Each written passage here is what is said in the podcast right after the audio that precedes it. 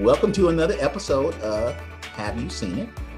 I am Charles, and I am with the lovely Denise. All right. Again, we have a different hairdo today. I love the little uh, whatever that thing is. So I don't want. Is it? What do you call it? What do you call it going around? It's it's a headband. It's a headband tied in a bow in the front.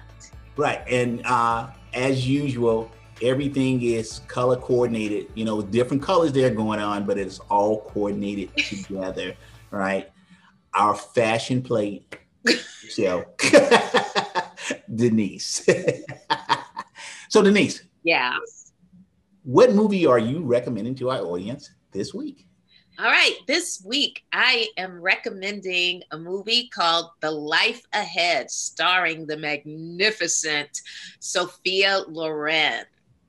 And in this movie, Sophia Loren plays an aging former prostitute and Holocaust survivor.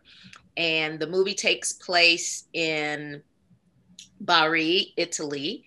And she, the movie starts off, she's um, in an outdoor market, you know, just kind of browsing around, just kind of checking some things out. And she is robbed by a Muslim boy by the name of Momo. He is a Senegalese orphan. And basically, he's just roaming the streets, you know, stealing and you know, doing all kinds of things just to survive. Well, Sophia's character, Mama Rosa, decides to take him in, and he is a little rough around the edges, but she does what she can to help him. And when she takes him in, he is now living with her and other children of working prostitutes. So she basically runs like a, you know, daycare for these working prostitutes and, you know, they bring their kids to her and she takes care of them all day. And so what happens between Sophia's character and Ibrahima Gueye, who plays Momo, is a transformation of their relationship. Of course, it starts off rocky and he's a, you know, he's a troubled kid, but tough love is what he really needs. And Sophia's character provides that for him. As the movie continues, um, her heart softens towards him and he becomes more comfortable with her and a loving relationship occurs as Sophia's character becomes ill towards the end of the movie. You see how that affects young Momo and is quite touching because basically the human connection that they that is provided between each other and for each other is very touching and heartwarming to watch. So I do recommend The Life Ahead. And this movie was directed by Sophia Loren's son, Eduardo Ponti. And word on the street is that Sophia Loren was an Oscar snub for her portrayal in this movie. So if you like subtitles and foreign films, check out The Life Ahead. Well, my recommendation this week is Oxygen, starring uh, Melanie Laurent and Matthew Amalric. So Melanie plays Elizabeth Hansen, and she wakes up in a cocoon, like a, a cocoon enclosure in a pod. Mm-hmm. Now, with the, with the assistance of Milo, Milo is a AI and she finds out that she's in a medical cryogenic unit.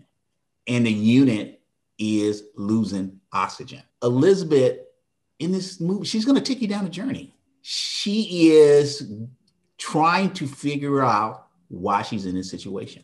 One of the things is she woke up and she had no memory of her life none eventually, now she figures out who she is. She's Elizabeth Hansen, and she's a doctor in the field of cryogenics, which she's in. She's trapped, or she she's encased in a cryogenic unit. Now, also in this journey, she is a total emotional wreck.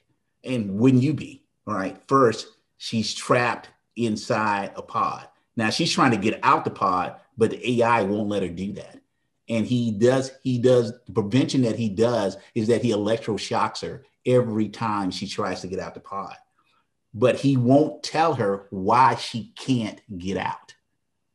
Two, she has all these memories that are coming back that are some are causing her some happy emotions some are causing some emotional distress. And then three she's hallucinating on top of all the other stuff that's going on. All these emotional outbursts is causing her to use up more oxygen in the unit. So now she's got to try to figure out one how to save her life and then also come to the realizations come to the grips of why she's actually in this unit. I mean, I was totally engrossed in the journey that she was going through in trying to save her life in this pod and then finding out why she was in it. And I highly recommend this movie. It's a Netflix original and it's called Oxygen. Who is your nailed it this week? All right, my nailed it this week is Brad Davis from the movie Midnight Express. Wow. he was great in this movie. Uh, basically, Brad Davis's character bought some dope in Turkey and foolishly attempted to smuggle it back to the United States. He was sent to jail.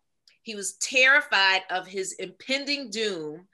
And once he realized, I'm going to be here for a minute, he accepts the fact that he is in jail, but he goes through a lot of psychological trauma, which is fascinating to watch.